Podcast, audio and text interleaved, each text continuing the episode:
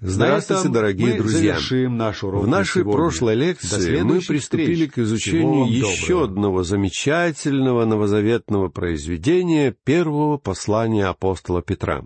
В прошлой лекции мы с вами говорили о вопросах авторства, о времени и месте написания данного послания, а также о теме всего этого произведения.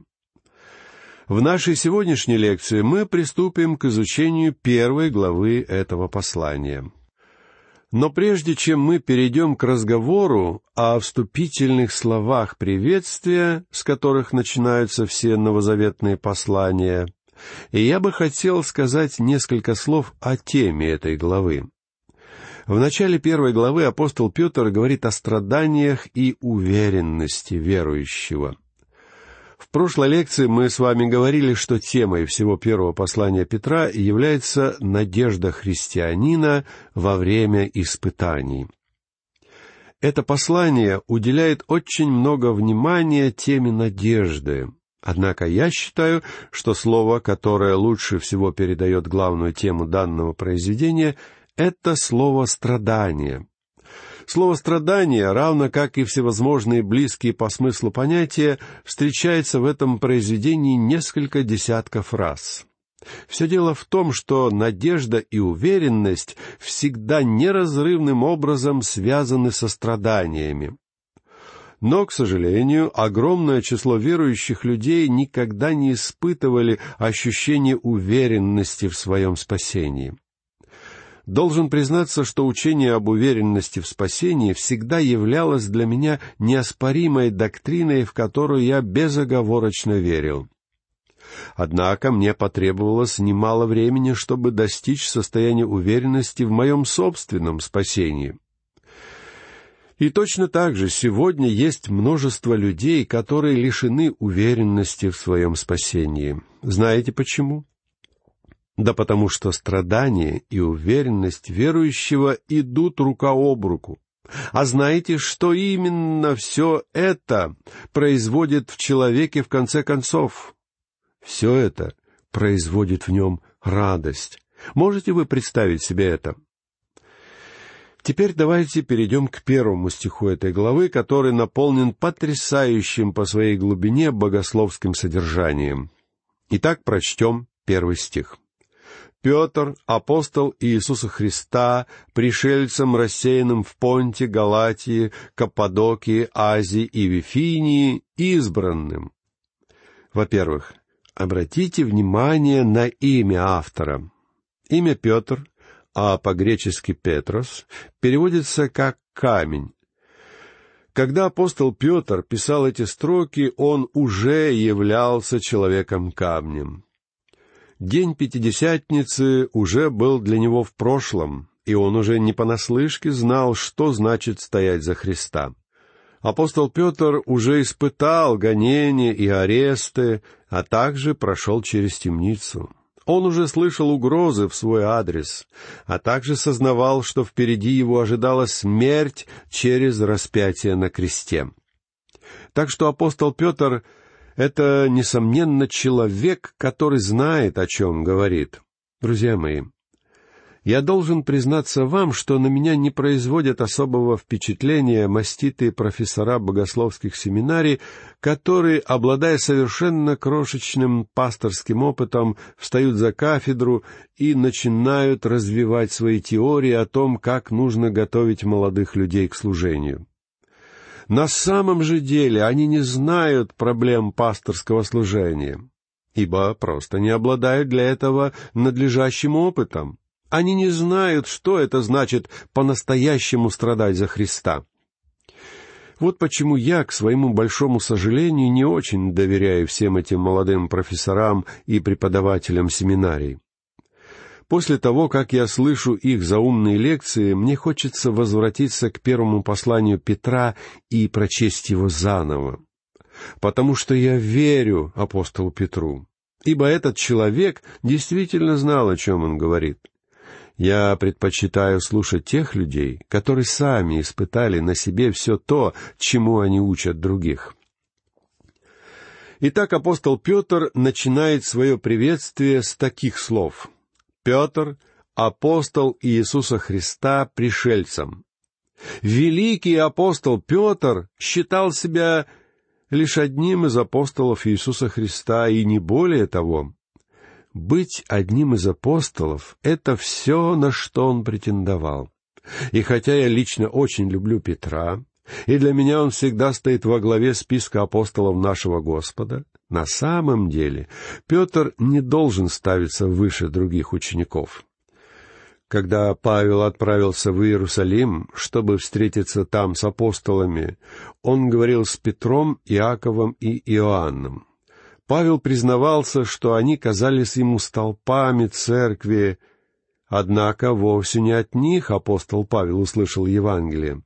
Павел говорит совершенно ясно, что он получил Евангелие непосредственно от Иисуса Христа посредством прямого откровения — что ставило его в один ряд с остальными апостолами.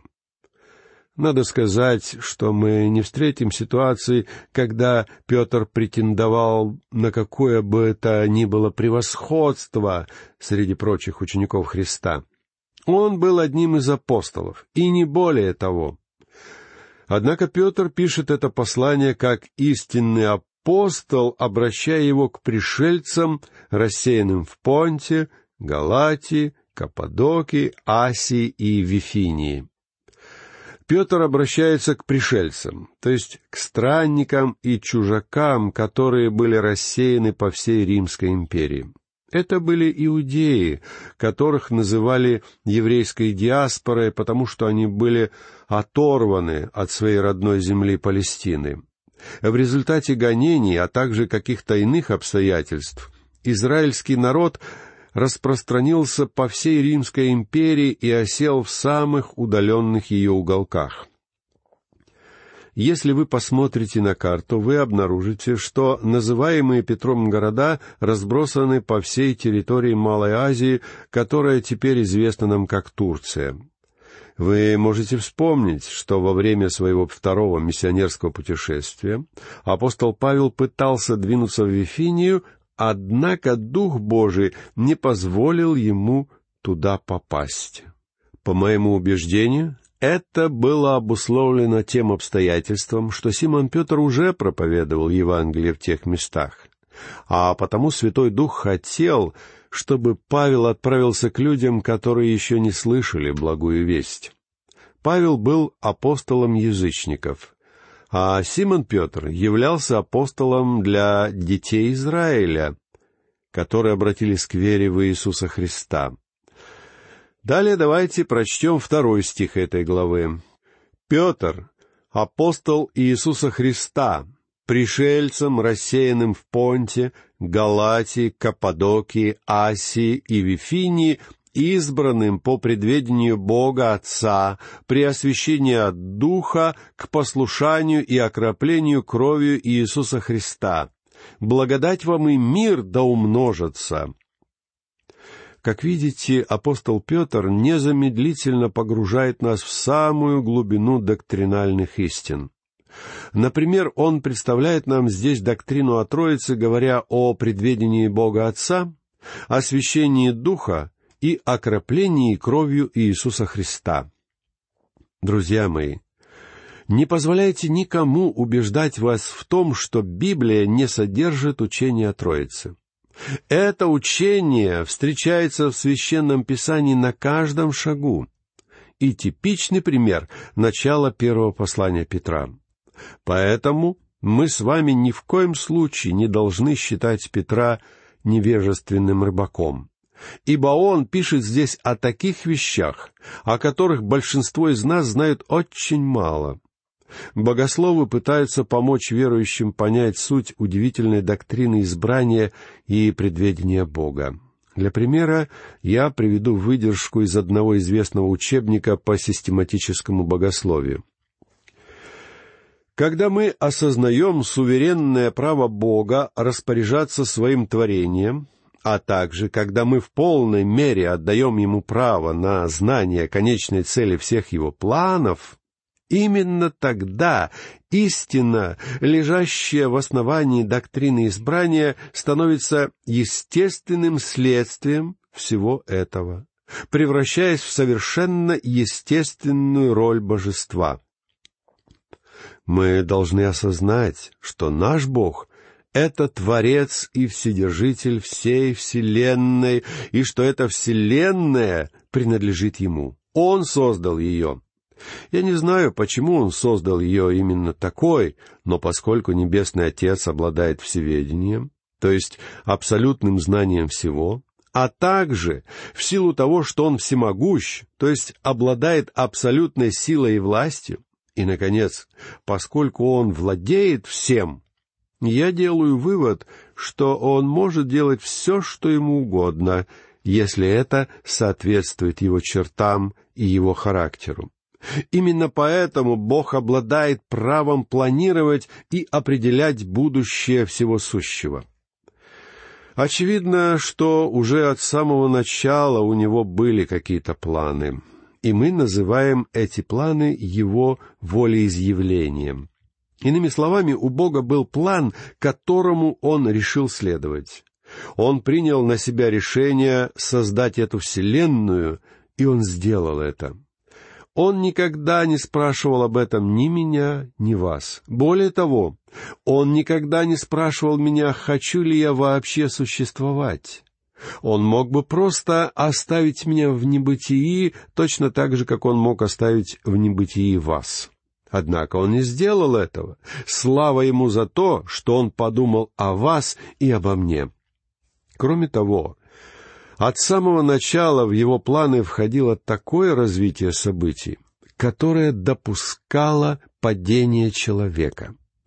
Я полагаю, что это потребовало от него немало раздумий, ибо Бог знал, что когда Он создаст свободное и независимое существо по имени человек, обладающее представлениями о добре и зле, это творение не сможет избежать падения, когда окажется перед лицом выбора. Человечество решило ослушаться Бога. Однако Бог заранее приготовил все необходимое, чтобы преодолеть последствия этого ослушания. Также у Бога был план избрать некоторых для спасения, а потому Он заранее приготовил все, чтобы послать в этот мир Спасителя и он воплотил свои планы в реальность.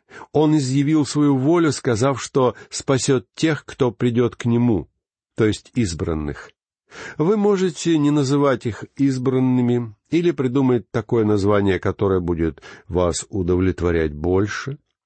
Однако те люди, которые обратились ко Христу за спасением, являются избранными. Вы можете сказать, что Он избрал не всех — Однако в Писании я не нахожу ничего подобного. Мы читаем в 37 стихе 6 главы Евангелия от Иоанна, как Господь Иисус сказал, «Все, что дает мне Отец, ко мне придет, и приходящего ко мне не изгоню вон».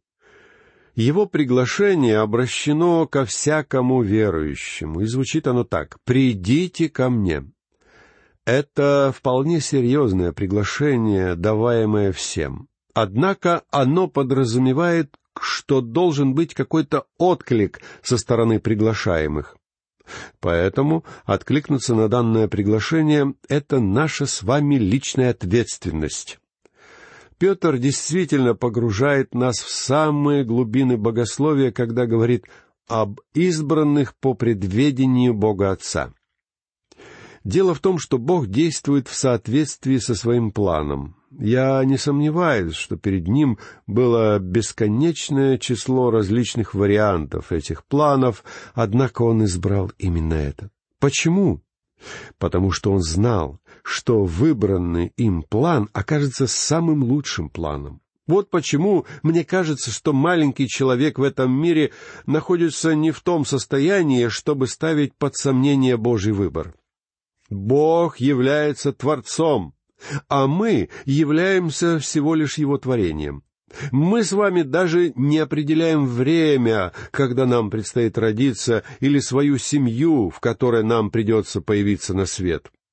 И я даже не говорю о том, что мы не определяем ни свой рост, ни цвет своих глаз, ни свои умственные способности.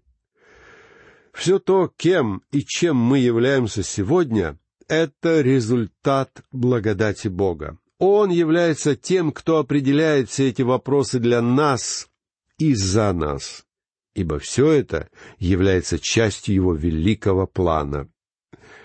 Я не знаю, почему мы ставим Богу в вину то обстоятельство, что у Него был определенный план относительно существования этой Вселенной. Возможно, некоторые люди думают, что Бог играет с нами в какие-то грязные и недостойные игры. Однако это далеко не так. Поймите, друзья мои, что наш Бог благ, милостив и долготерпелив.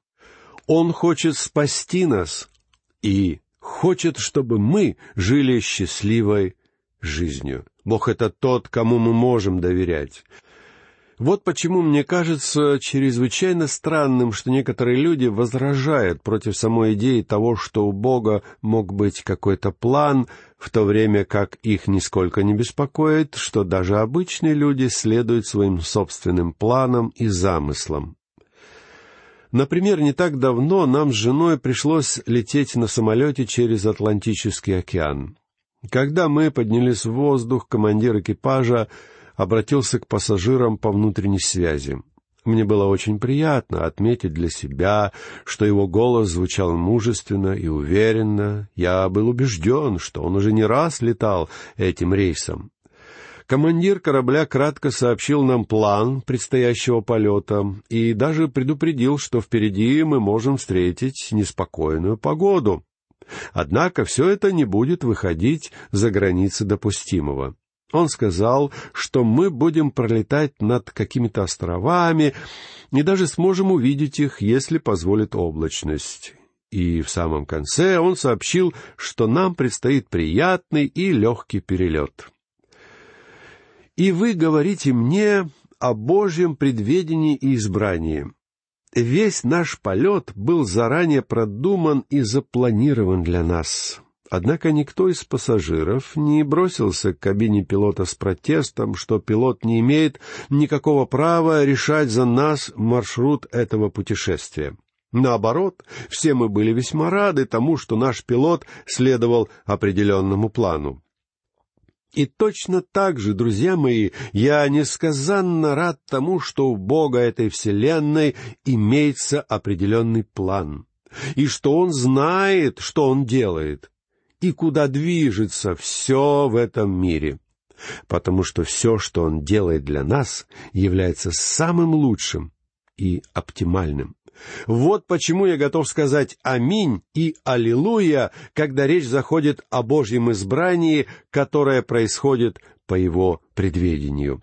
Бог способен абсолютно точно воплотить свой план в жизнь, потому что Он знает все, Штурман нашего самолета получил надлежащие сведения о метеоусловиях и о состоянии воздушных коридоров. Его полет был тщательно продуман и выверен. Однако при реализации этих планов что-то вполне могло произойти не так. Но дело в том, что наш Бог знает все. Он знает все условия. Он знает все предсказуемое и непредсказуемое. Поэтому мы с вами вполне можем довериться ему без всяких колебаний. Когда Петр пишет об избранных по предвению Бога Отца, он обсуждает то, что сделал Бог Отец. А далее апостол рассказывает нам о работе Святого Духа, говоря об освящении Духа. Позвольте мне напомнить вам, что когда слово «освящение» отождествляется с Иисусом Христом, это означает, что Господь является нашим освящением. Поэтому, говоря о нашем положении в нем, мы должны сознавать, что оно никогда не сможет стать лучше, чем оно является в настоящий момент, потому что в нем мы обрели полноту и приняты в возлюбленном. Мы ничего не можем добавить к этому, ибо это наше положение во Христе. Однако, когда слово «освящение» отождествляется со Святым Духом, а оно несет в себе несколько иное значение.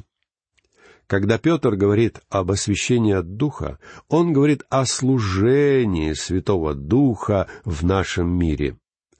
Дело в том, что Святой Дух не только приводит нас к обращению, то есть отвечает за наше рождение свыше, но также начинает работать в нашей жизни, чтобы привести нас к состоянию зрелости, когда мы становимся полноценными и зрелыми христианами. К сожалению, есть немало христиан, которые были спасены уже в течение нескольких десятков лет, и тем не менее, когда они отправятся на небеса, они все еще будут настоящими младенцами, потому что они ни чуточки не повзрослели во Христе. И таким людям будет несказанно стыдно, когда они предстанут пред лицом Бога и увидят, что они больше похожи на хныкающих грудных младенцев. Работа Святого Духа состоит в том, чтобы освещать нас здесь, на этой земле. И как бы мне хотелось, чтобы мы уделяли этому вопросу больше внимания.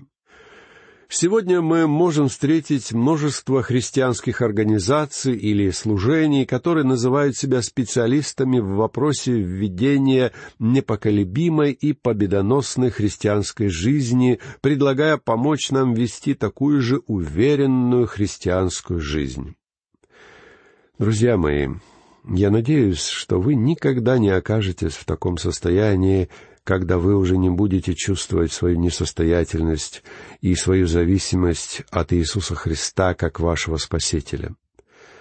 Я уже устал от этих состоявшихся и успешных христиан. Причем любопытно, что когда я встречаюсь с представителями подобных служений, они начинают настойчиво убеждать меня, что я противлюсь их методам, потому что сам не хочу быть таким же успешным. Я не хочу, чтобы мои слова воспринимались как критика какой-то конкретной организации или личности. Я просто хочу еще раз подчеркнуть то, что заявляет нам Слово Божье. Истинное освящение дается силой Святого Божьего Духа, а не какими-то порожденными людьми методами. На этом мы завершим наш урок на сегодня — до следующих встреч. Всего вам доброго.